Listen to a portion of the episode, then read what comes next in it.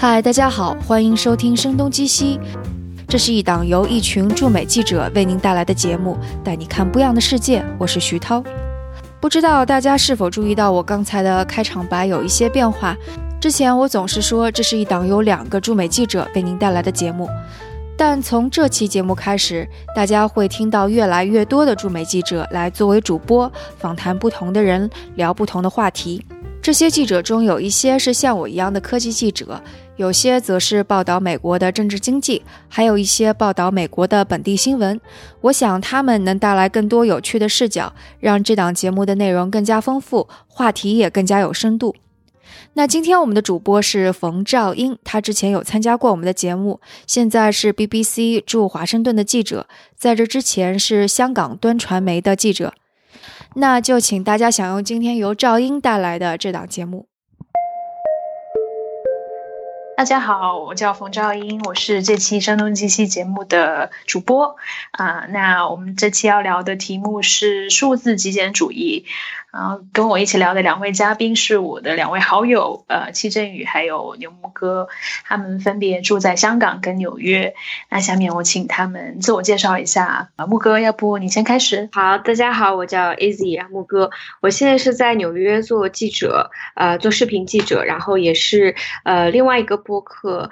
的主播啊，这个播客的名字叫小声喧哗 （Loud Murmurs），然后他基本上就是说要用中文去给大家呃介绍和解释美国和就欧美国家的流行文化。对，然后今天非常有幸可以参加声东击西。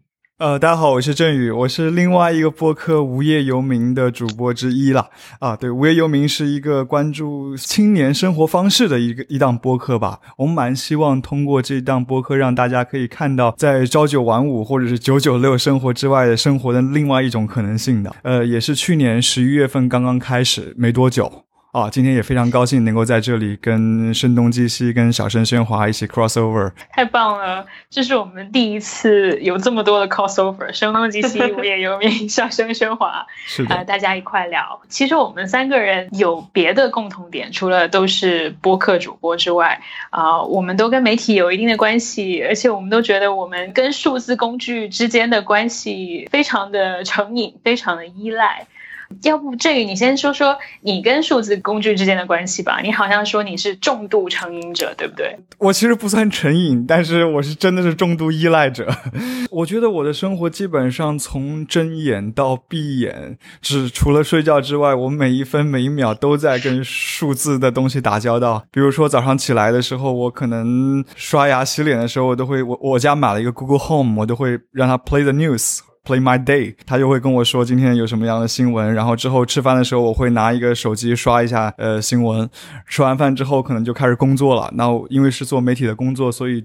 所有的工作，呃，都是要在电脑上去做的。那最后形成的结果也是发布在网站、发布在 social media 呃上面。包括我们做播客也都是跟电脑时时刻刻都在用的嘛。完了之后，可能做一回工作，上班去路上会就是看 Netflix 啊，看看电影，呃，然后到办公室继续打开电脑工作。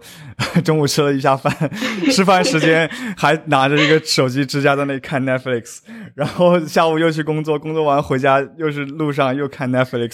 然后，然后都是这样子，就是到睡觉之前，感觉听到了我的生活。我也觉得时时刻刻都是在连线的，然后时时刻刻都是在跟各种各样的数字工具打交道的。所以啊，我不知道算不算成瘾，但是真的是非常依赖它，好想断掉它一会儿，但都断了一会儿就觉得特别没有安全感，就好像什么东西丢了一样的感觉。我感觉自己依赖症最严重的时候是看到那个小红点。然后忍不住去点的时候，或者是刚发了一个朋友圈，然后就不停的点开，呃，刷一下看有没有人点赞，有没有人回复的时候，那是。我突然之间醒悟，说天啊，这个东西控制了我。所以我最近一个新的尝试是我关掉了那个标记的提醒，就是我不不再看到小红点，除了极少数的新闻的 app 之外。但是你如果做新闻的话，你这样可以吗？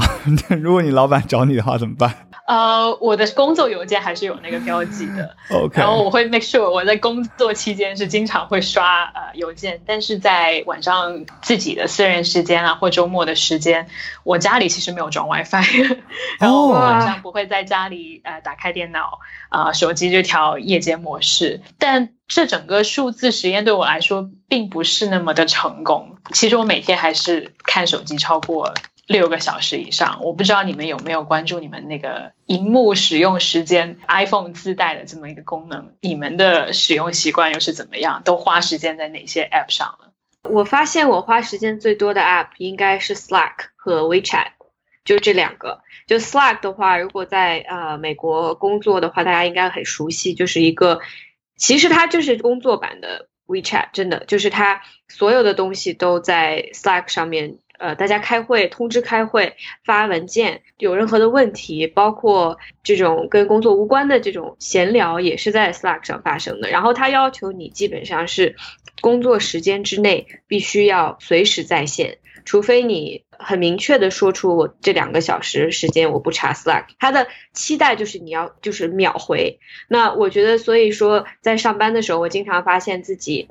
打开 Slack，打开 WeChat 网页版，然后因为有的时候我的工作性质是我还要跟中国的一些信就是信源采访对象交流，所以我就不停在这两个工工具之间切换，然后根本没有办法找出来长的时间来写作。就是我觉得依赖症的话，如果不说生活方面它给我造成的影响，即使是工作上影响也是非常大的。你提到 Slack，其实我觉得 Slack 算是某一种社交聊天工具。我其实个人很不喜欢在社交聊天工具上工作，我觉得很难去 track 说哦之前说了什么，不像是在 email 上，可能你很快就会找到整个 email 的往来。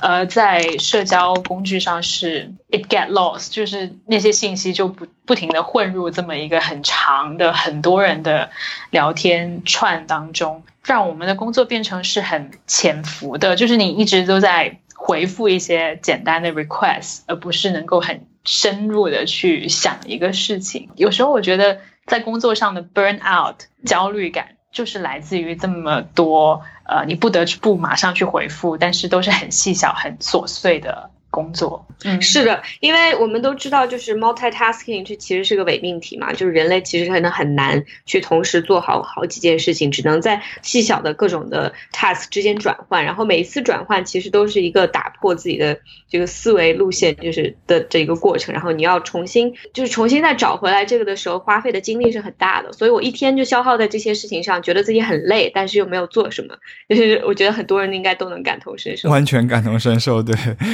因为我之前在端的时候工作都是用 Slack，因为 Slack 它之前有一个很宏伟的目标，就是 kill email，对吧？就是让大家可以可以不要再用 email。但事实上，我们发现用了 Slack 之后，其实没有什么人太多会用它那个话题的归类功能啊。大家还是把它当做一个聊天工具，差不多使用，基本上都在一个 channel 里面说话。然后它跟 Telegram 或者跟 Skype 或者跟 WeChat 的区别又没有那么的大，只是它检索性会更好一点。有一款工具，我觉得还蛮蛮。好玩的，就是叫，就是就是叫做 Twist，它是那个出那个 To Do List 的那个公司，它叫叫 Doist 那个公司，它出的另一款工具，它就是把话题非常 organized，就是真的是规避掉你所有的聊天的可能性，就把它做的很像论坛一样，你每个工作任务都是一个主题。避免你有任何的闲聊的可能性出现，也许可以试试看那款工具。哎，我其实对这个我有点有点啊，保持怀疑的态度。就是我曾经是一个非常非常着迷于用各种各样的数字工具来来帮助我自己管理时间的人。然后我发现我会下五款 to do list 的工具，然后一个一个试过来。然后我在 App Store 上搜这个 feature app 的时候，我是有种快感的，就好像。我就觉得像一个原始人出去采集、收集食物一样的快感，就会觉得我就要更多的 app，我要更多的各种各样的东西。然后我会发现，我们因为在聊 digital minimalism，我想到之前。呃，听的一个播客是 Ezra Klein 播客，里面那个写这本书的那个人，作者他就说，你要从现在开始把往你的手机上加东西，往你的人生中加呃数字工具，要把它作为一个 cost 来看，而不是作为一个呃你的收获来看。那么这种时候，你就会非常小心的去权衡，我到底需不需要这个东西？如果它只能给我带来一定的方便，我可不可以不用它？就是真的是想要。呃，从从现在开始做减法，而不是做加法。那我我不知道你们对这种态度是怎么看的？有没有试图这样去做过？哦，我真的是这样做的。我是挺爱挺爱去试各种各样工具。我会经常看那个 Product Hunt 那个我那个网站，就去去 hunt 一些新的工具来用。但最后我都会在为了完成一个任务，我只会选定一个工具去做。你比如说，在个人任务管理规划方面，我只用 Todoist 那个应用，因为我觉得那个最适合我，我最好用。我也不会用那些。名气很大的那些那些任务管理应用，因为这个太多了，我只能最后找一款适合自己的。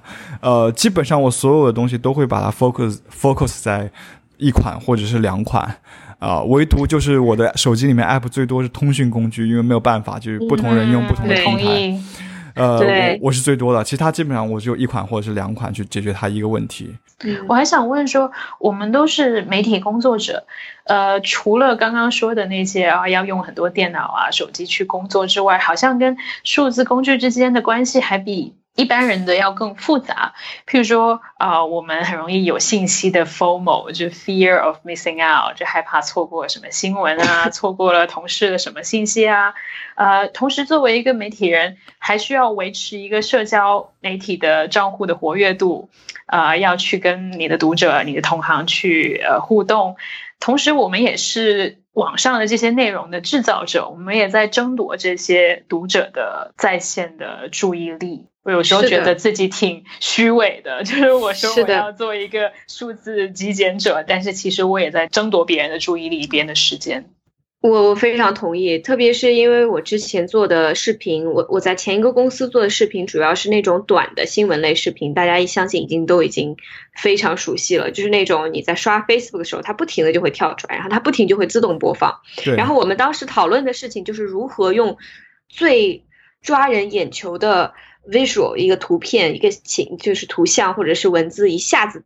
就让你停下来看这个东西，所以我三秒就要抓住别人。对对，所以所以当整个网站的商业模式就是为了要就是为了要抓取你的注意力的时候，我们所有人在这上面生产内容的人其实都是在维护这个系统的。你说的非常对，但是在过去的一年中，一年到两年中吧，整个新闻特别是视频方面的新闻，它有个反思，就是说我们要回归长的内容，我们要回归这种深度内容，然后再加上 Facebook 自己也因为各种丑闻，它调试了，调整了它的 algorithm，然后一下子大家就发现自己的点击量什么的全全都不好看了，就让我觉得以前的工作是建立在一堆 非常虚的泡沫上的。但是确实行业里面也开始有这样的反思。但你说的这种在 Twitter 上面呀，就是在各种 App 上需要抓取人们的注意力，我想如果广告的这个商业模式不改变的话，是无法改变的。我本人是一个赵英，你应该也都知道，我是一个用社交媒体很少的人。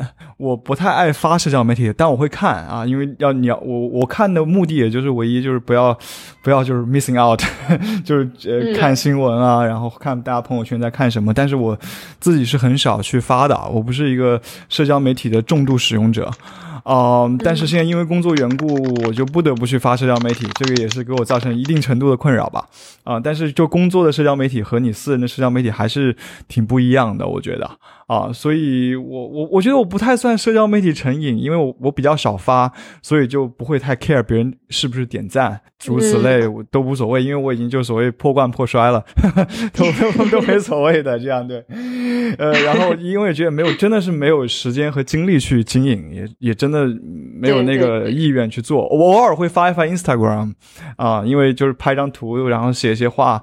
然后就是因为 Instagram 上朋友可能还都是比较 close 一点的，然后就就还更更更加的舒服，就是就是那样的状态，并不是为了去，呃，说有更多的 follower，有更多的赞，如此类。对，所以我我个人觉得我对社对 social media 的依赖度就还好啊，就没有那个依赖度。然后我也是比较喜欢去，就是不是太爱跟别人网上聊天的，就是可能网上聊天聊就会不错，或者是 social media 上互动不错，可能能有可能性的话，都会创造呃一个见面的线下的见面的机会，或者是如果离得比较远的话呢，也是会打个电话，诸如此类，就是面对面的聊天，我就觉得效果会更更好一点。对对对，绝对是这样子。我说说我怎么接触到数字极简主义这个概念的吧。就我一直都挺关注 minimalism，一开始这个可能是一个实物极简主义的概念，包括这几年在美国非常红的这个 Marie Kondo，呃，怎么去收拾家里啊，丢丢丢。同时，我又觉得数字极简主义跟实物的极简主义非常的不一样。就你不能就简单的去丢掉东西，就无论你怎么删除你手机上的 app，你可能还是会有一些 app。你需要用到，所以数字极简主义其实是更关于我们的心智的，就你怎么重新培养自己去 redirect 你的注意力。呃，我看到有一位计算机科学家叫 Carl Newport，他写过一本书，就是叫 Digital Minimalism，怎么在这么一个嘈杂的环境当中保持自己内心的平静。嗯，它里面的观点主要就是说，数字极简是不等于完全不使用。这些数字科技的工具，而而是怎么去优化它，呃，去把它当做一个工具为你所用，达到最高的这个时间跟效用比，而不是让人成为这个数字工具的奴隶。它里面有一个很有意思的实验，就是让读者试试三十天不用手机里面的 App，就你就试试着把所有的 App 都删除掉，然后我不知道你们有没有做过什么数字阶段的呃实验呢？我有啊，我我曾经把 Instagram 删掉过三次，又装回来了。呃，就发现什么原因？我当时删掉是因为发现自己会不自觉的从真真实的想要去分享自己的经历给家人和朋友，变成一种 social peacocking，就是我们所说的。炫耀吧，就是线上炫耀，这中间的这个这个界限真的很难把握。有的时候我是真的觉得啊，今天好开心，出去玩，带给大家看。但是我后来发现，那它会影响到我在旅游中的就是真实的 这个行为，呃，就感觉被这个 app 所异化了。就你在就你会想到，你想要发一个朋友圈，就必须要拍一张这样的照片。对。就很饿的时候，明明很饿的时候，先要拍食物，然后先要加滤镜，然后先要写 caption。我就觉得为什么这么努力的在给 Instagram 工作，然后又有可能会加重我的家人和朋友的这种社交焦虑感和 FOMO，所以我就把它删了。删了以后又加回来，就是一直在这样反复。到最后，我发现我找到了一个平衡，就是我会更多的去看别人的内容，然后少发内容。然后发现，当我去笑，就是。真的去呃关注别人发的东西的时候，呃，他给我带来的愉悦感会更多一些。而自己发，然后就一直看着那个小红心不停的冒出来，就这是非常焦虑的一个状态。我的另一个比较 radical 的一个实验是，我去听别人网上说，如果你把你的手机屏幕调成黑白的话。你就会不太愿意去看它，然后你就会大大的减少自己用手机的这个时间，所以我就这么做了，然后 非常痛苦，非常痛苦，就是怎么形容呢？就真的觉得好像世界都没有了颜色，最后我就大概一天都没有坚持到，我就又把它换回来了。所以我觉得我应该可以算是一个手机重度依赖者。我最近也换了手机壁纸，我换了呃换成我最喜欢的一个插画家的插画，他那个图片是。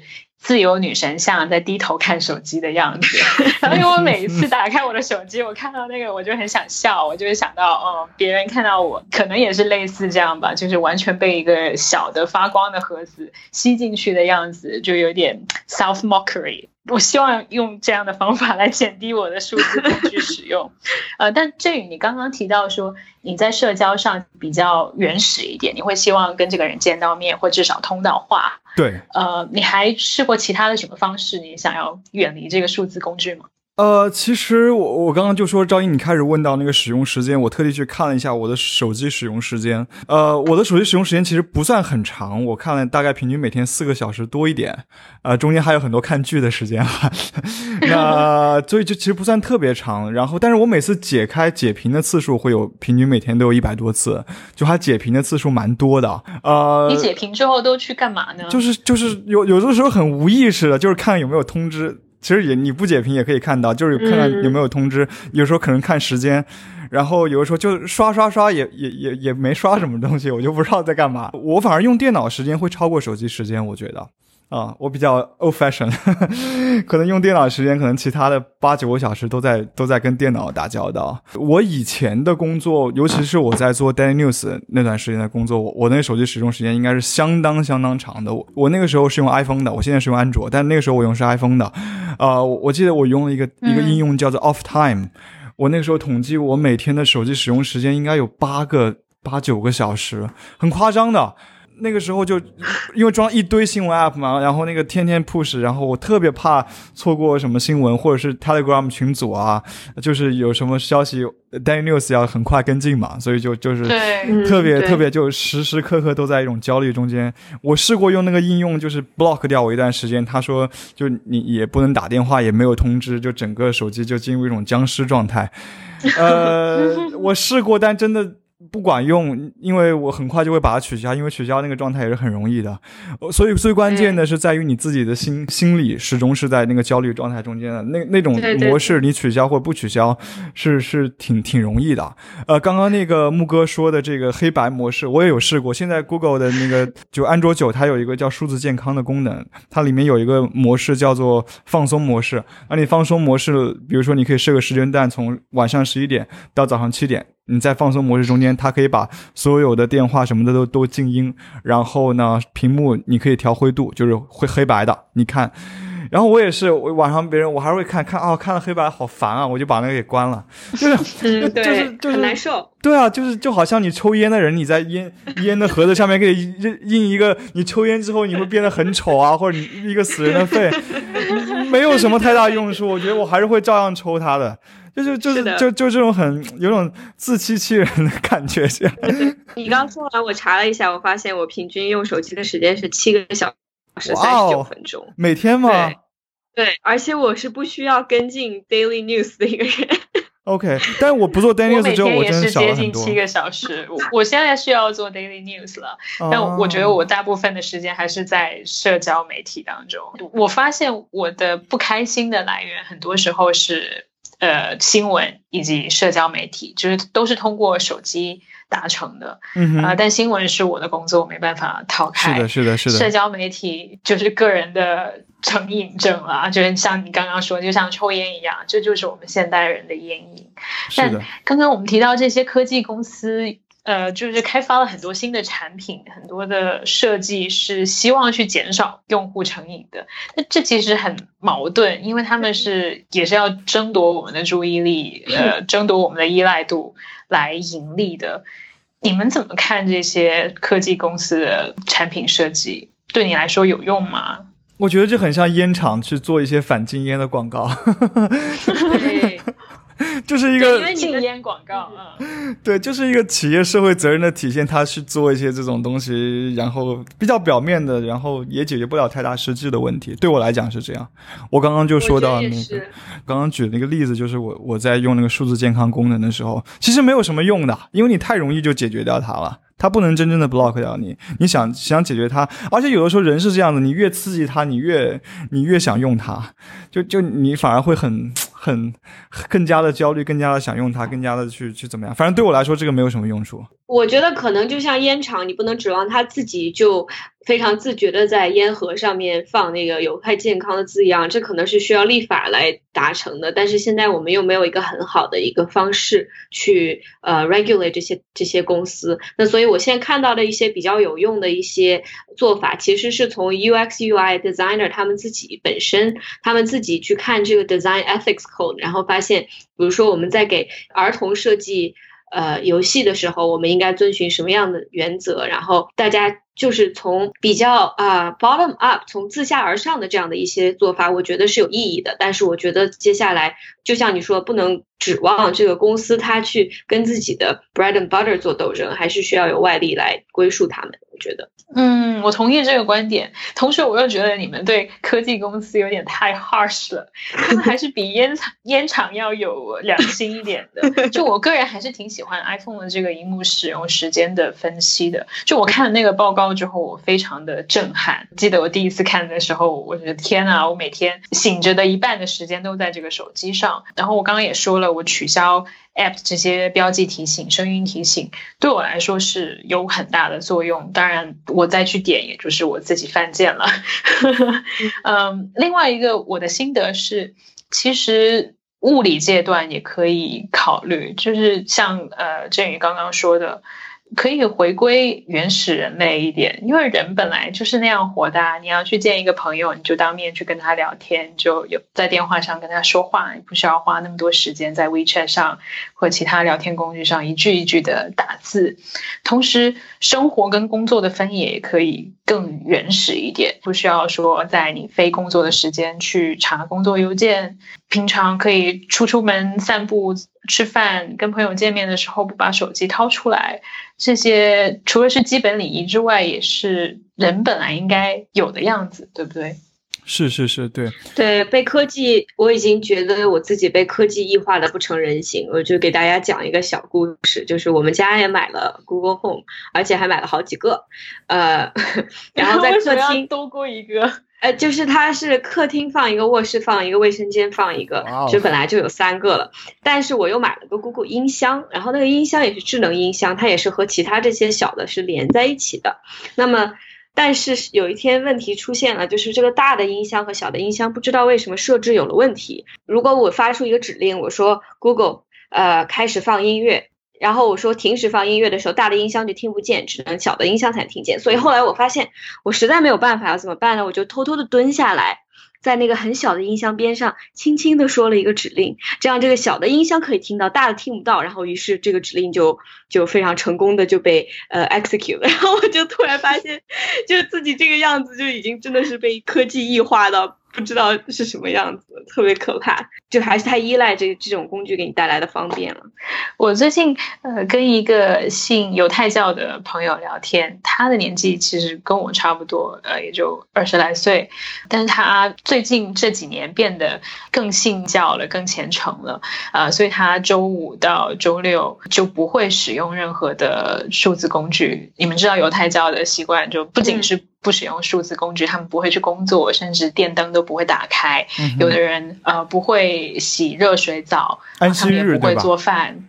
对，没错，就是安息日的对，嗯的这么一个过程。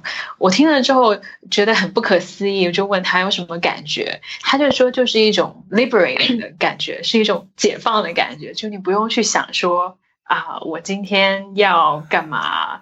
呃，我今天要完成什么任务？你今天的任务就是放松，然后去跟你的呃社群去互动，去回归你的信仰。这也是我刚刚说的那种原始的感觉，就是你你知道你今天不做这个，你给自己设一个界限之后，你发现哎，其实在这里面可以很自由。你知道我其实，在高中的时候有一个很好的美国家庭，他当时我在他们家借住一段时间，他们家不是犹太教，但他们信一个叫做富林安息日的一个基督教派。那他就是也是 observe 这个周五太阳下山到周六太阳下山之间这一天什么都不能做，基本什么都不能做啊。然后我住在他家，当然我就想要尊重他们的习惯，所以我也不会去用电脑，也不会就尽可能不用手机。那个时候确实没有现在这么焦虑，但是我觉得也跟工作性质还有人的年龄有关，甚至你往前推个七八年。即使是年轻人也没有这么强的手机依赖症，因为那个时候的手机还没有这么好玩。就说实话，现在的手机越来越好玩了，然后以及网络的速度也有变化，是吧？对对对，网络的普及度，对。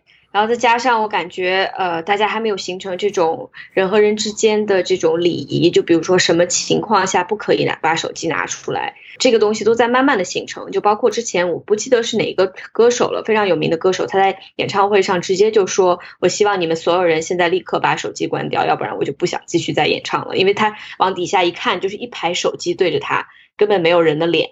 嗯，我这几年生活在美国，生活在香港，有时候回呃国内去探亲旅游的时候，会发现哇，国内的人对手机的依赖比其他的国家的人强很多。你们有没有发现这么一点？我觉得真的是，包括是出于什么原因？我觉得真的国内的那个那些 app 设计，它就是真的就是跟刚刚木哥说的是反着来的。他就是他就是想尽一切办法，他想把它 app 变成一个什么都可以做的，然后想尽一切办法去消耗你的所有的时间在里面。就是任何一个 app，你比如说之前滴滴打车，它要也要做社交，就每一个 app 都要做社交，然后每一个 app 中间都要有积分签到。对，你像这种签到，我我我我就很很很特别的，比如说你听歌，听听你听个网易云音乐，你听个虾米，你要去签到得积分，有什么好处？你去听 Spotify，你是没有这些东西，你就听歌好了。就我发现国内的很多 app，它会特地去设计一个 app 内的一个小游戏，比如说抢红包，比如说诸如此类的一些小游戏，能够想尽一切办法消耗你的注意力和时间。我刚刚一查，发现就是说，二零一七年的时候，中国 App 用户的使用时长是超过两千亿小时，然后超过第二大市场印度。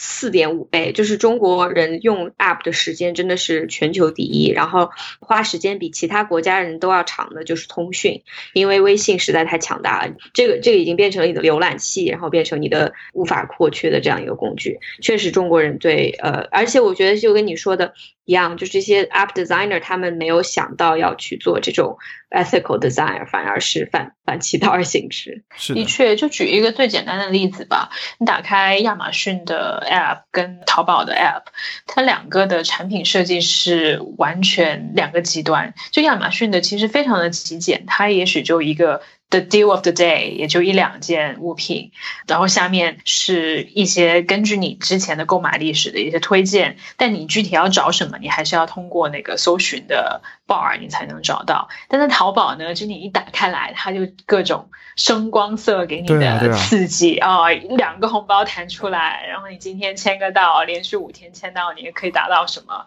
呃优惠，然后给你很多的呃诱惑促销商品的选择。对，就我。我感觉我们上淘宝好像是看哦，现在可以有什么捡便宜的，但你上亚马逊，你可能就真的我想买这个东西，我必须要去打进那个搜索框去找它。就我觉得存在这么一个文化差异。是的，呃，但我也看到，因为中国的 App 它粘性真的很强，那么它赚钱也赚的真的是很爽，所以现在也有很多当时腾讯音乐。在美国上市的时候，就有很多的 analyst，意思就是说，你看看人家腾讯音乐，你再看看 Spotify，为什么 Spotify 直到现在都无法盈利？就是因为它大家听的歌越多，它付出的 IP 的钱越多，然后它就就就是它没有办法盈利。但是腾讯音乐就会靠着它整个这个生态系统里面的。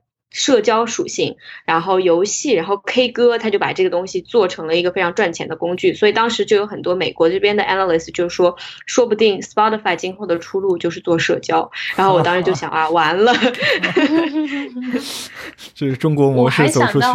嗯，还有另外一个数字工具上面的文化差异，就是在中国。我们看到这些智能的科技，看到这些数字科技的进步，还是我们在一个新战的一个阶段。但是在美国人看来，已经是一个黑镜的阶段了。就我们如此去依赖数字工具，它太了解我们，这这很可怕。我不知道这个可不可以讲啊？就是我觉得如何抵制方便的诱惑，然后。有道德的消费数字产品，就比如说，如果有这么一款工具，它在它的设计上就是非常违反互联网精神的。比如说，它会去屏蔽掉呃来自竞争对手的这个链接啊，或者是类似的行为。如果作为消费者，挺普遍的，非常普遍。对，作为对作为消费者，我们有没有什么办法呢去抵制它？我我不知道，但我觉得我有的时候我会想，我会想我能不能不用微信，但是。后来发现真的不可以，对，很难。但 IPN 啊，播客网络的创始人李如一他就抵制微信，他是一个在数字世界经营非常深的人，也是一个媒体人，但他直到现在都不用微信，所以我觉得能够呃行之合一还是挺幸福的。我 我有点做不到。我我很好奇，他如果不用微信，他他跟别人怎么联系？他他连微信号都不注册吗？对他没有，呃，他就用。他就是用邮箱，但是他在二零一六年的时候就已经写了一篇文章，叫《告别微信》了。我记得哦，因为我觉得如果你要跟在大陆生活的朋友打交道，不用微信。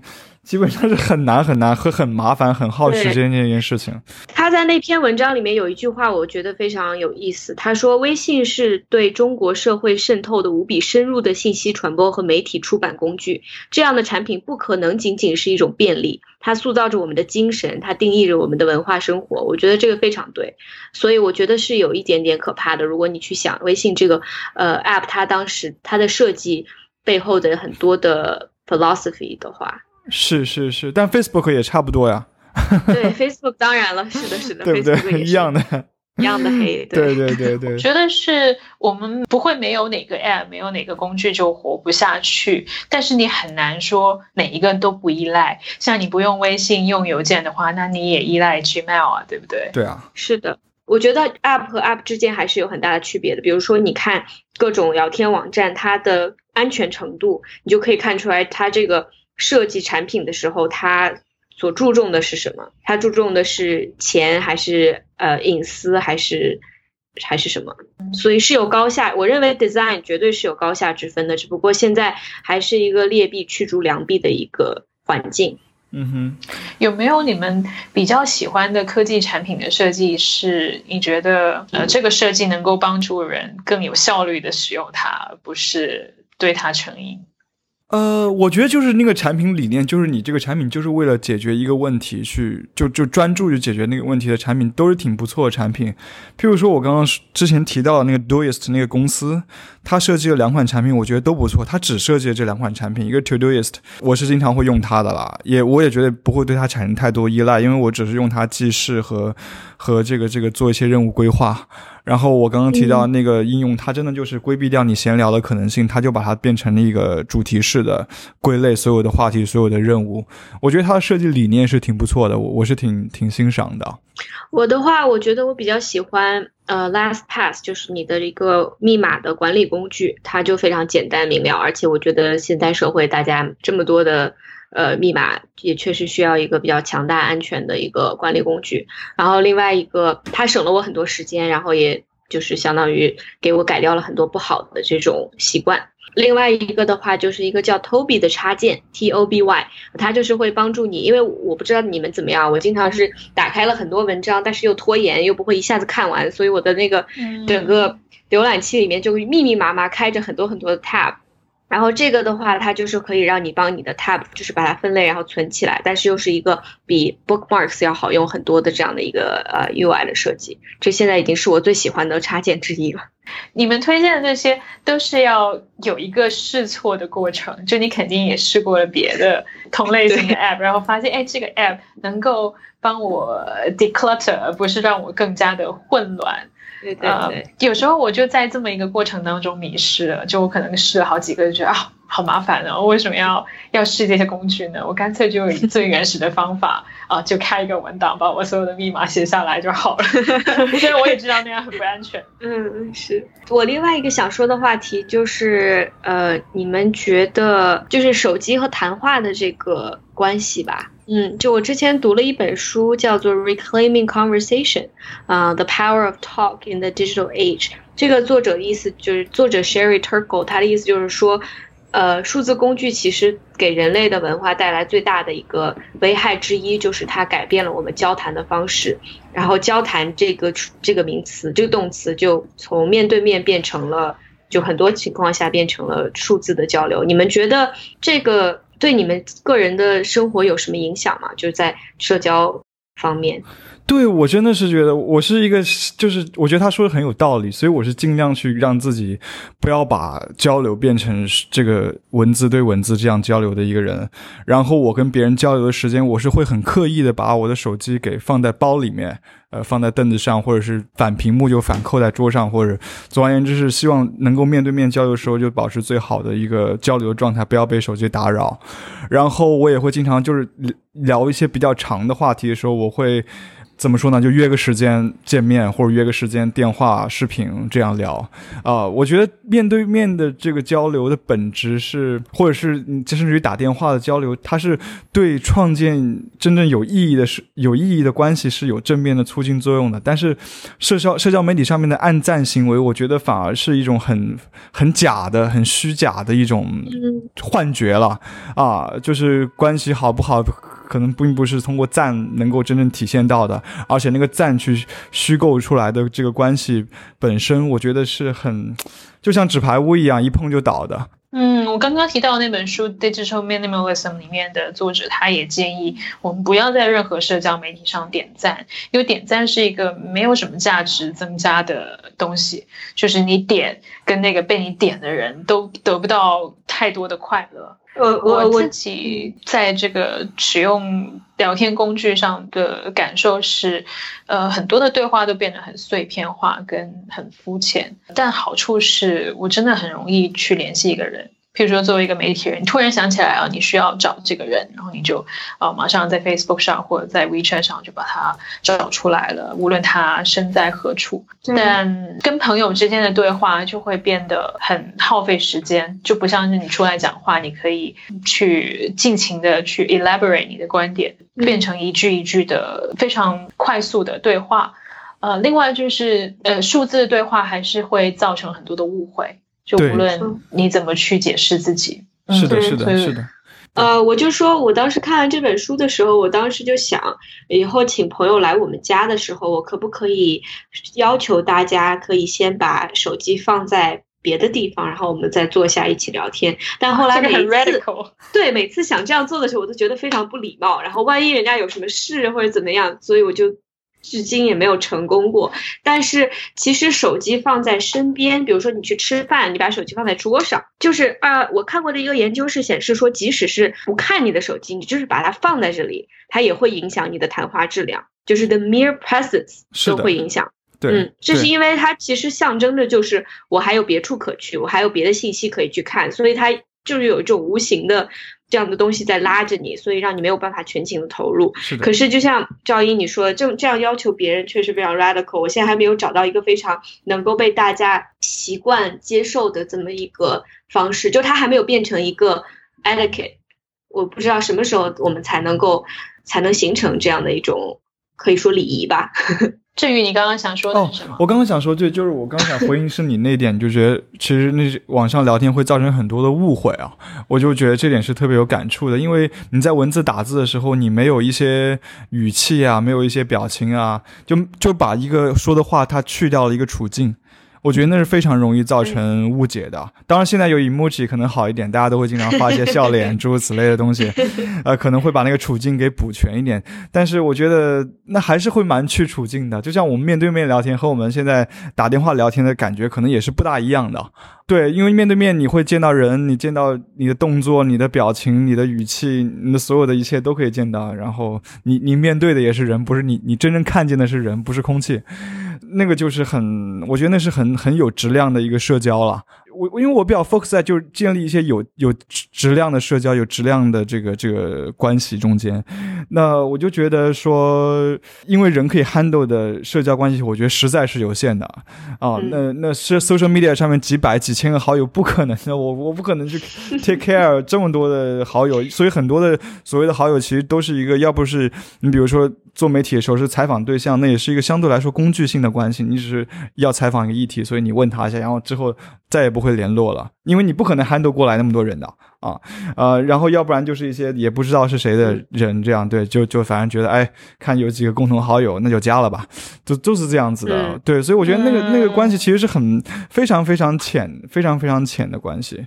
对，接着郑宇这这番话。我也想就分享一下我的感受，作为一个结尾吧。待会你们也可以说一下你们聊完之后有什么感触。我是觉得治疗 FOMO 一个很关键的点是学会放下，就是学会接受说我们不可能是全知全能的人。像你说的，不可能照顾到所有社交媒体上的好友。呃，也不可能事无巨细的向所有人广播我们的生活，不可能去呃 keep updated of 所有的新闻，无论是一个多优秀的 breaking news 的记者，都不可能什么 angle 都 follow 到，是吧？也许这就是一个成长的过程吧，就是接受我们自己是有盲点的，但是又更能够知道对自己来说最重要的东西是什么，你的 priority 是什么，哪些东西是你绝对不想错过的，然后去放掉大部分其实你不需要知道，不或者说不需要即时知道的东西。嗯，你们有什么最后的观点想要分享的吗，木哥？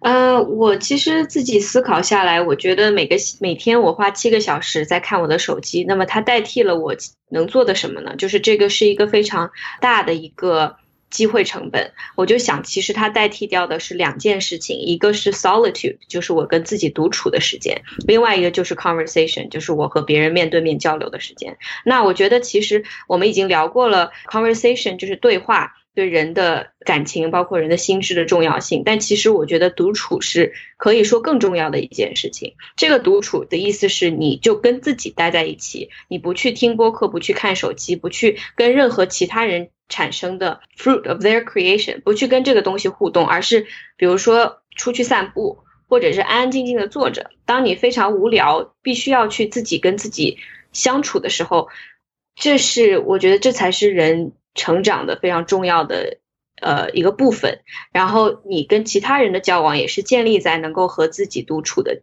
这个基础之上的，所以我这是我对整个社就是数字依赖的思考下来，我觉得这是它最大的一个危害，所以我认为从现在开始，如果我能够好好的去管理。我在手机上的时间，那么我才能腾出来时间和自己和别人相处。对我我的话，我其实觉得我我记得我之前看过一个漫画哦，就是讲的那个所有的社交产品或者数字产品是怎么样去利用人的呃罪性啊，所谓的宗教中的罪性局限性，比如说嫉妒啊，比如说去呃贪婪啊等等诸如此类，怎么样去通过这样的人性对人性的把握去设计产品的。所以我觉得在数字世界中间，你是面临着非常非常多的诱惑的。他们就是会利用你人性的种种的弱点，去 去想让你在上面去耗费注意力。解决这个问题的办法呢，倒不是出现在这个数字产品本身，而是出现在自己的身上。就是我刚刚特别同意张英你讲的，就是说你的 priority 是什么？你你觉得什么东西是有价值的啊？你比如说有有有价值、有有意义的关系是有价值的。好了，你就你你可能就会反思，我要通过什么样的方法去解决这个问题？然后呢，我觉得你自然而然就会屏蔽掉很多的诱惑。就像我们买东西的时候，譬如我现在买东西的一个哲学就是说，我买我需要我真正需要这个东西，OK，我去买，哪怕有其他东西打折或再便宜，我不管它了，我就要买那个比较好的，或或者是最好的一个东西。呃，其他打折什么的，或者很多很多诱惑的东西出来，我都不理它了啊。就是，但是你你你人是很容易被打折的东西诱惑的。啊，就像我我前两天打 PS4 的游戏的时候，我就看哇，但是打折扣好好低啊！我我我本来不想买那个游戏，但是我觉得哇这么便宜，我要不要买一下呢？然后我我我又昨其实最贵的资源是时间，对不对？是的，是的，没错没错。而且真的上面会耗费你很多时间，而且你买那个游戏，你又会在上面打很多时间。我为什么要？我后来我想，我为什么要花一个？就花虽然是它是便宜了的，但是我我我真的需要吗？其实我不是很需要，很多需求是被创造出来的。就是是是各种各样的厂家啊，科技巨头啊，他们给你创造出来一个需求，你以为你需要，没有 Google Home，我我不会过得更更会过过得更坏吗？不会的，我觉得可能会过得更好。自己去开灯就可以了。对啊对啊，我我是很讨厌那些智能家居的。就算我买了 Google Home，我好玩，我我是我是蛮蛮蛮蛮依赖 Google 产品的，但是我我是为了好玩，台灯诸如此类，我我真的是从来不用那些智能功能，我为什么要用那个条？很麻烦啊。还得连 WiFi，就从自己的身上明白什么是重要的，然后知道哪条路到那上面重要。其实这个东西不难的，难的是你怎么样去抵制到种种的东西给你的诱惑。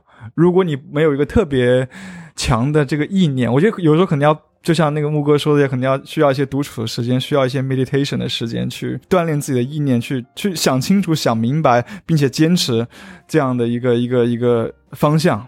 我觉得东西科技在变，很多东西是没有变的。日光之下没有什么太多太多的心事的，就是你明白你自己想要什么，然后你去做那个事情就好了。这样。今天特别谢谢振宇跟木哥，又花了将近一个小时的时间在电脑跟 电呃跟手机之前跟我们分享，然后也谢谢听众，你们也花了这么长的时间。但这不是说我们今天讨论的数字依赖的时间，我希望这是一个有益的，我们一个深度交流的过程。啊，那也请大家关注呃他们两位主持的播客《小声喧哗》还有《无业游民》。啊，我们下次再在声东击西上再见，谢谢，谢谢赵英，谢谢大家，谢谢，拜拜拜。那这就是由赵英为大家带来的节目。大家如果关于这期节目有什么想法，可以给我们写邮件，或者在 Telegram 群中进行讨论。大家如果支持赵英，也可以为他打赏，注明是打赏给赵英的就好了。更多支持我们的方法，以及更多找到我们的方法，在我们的网站 etw 到 fm 上都有。那我们下次节目再见。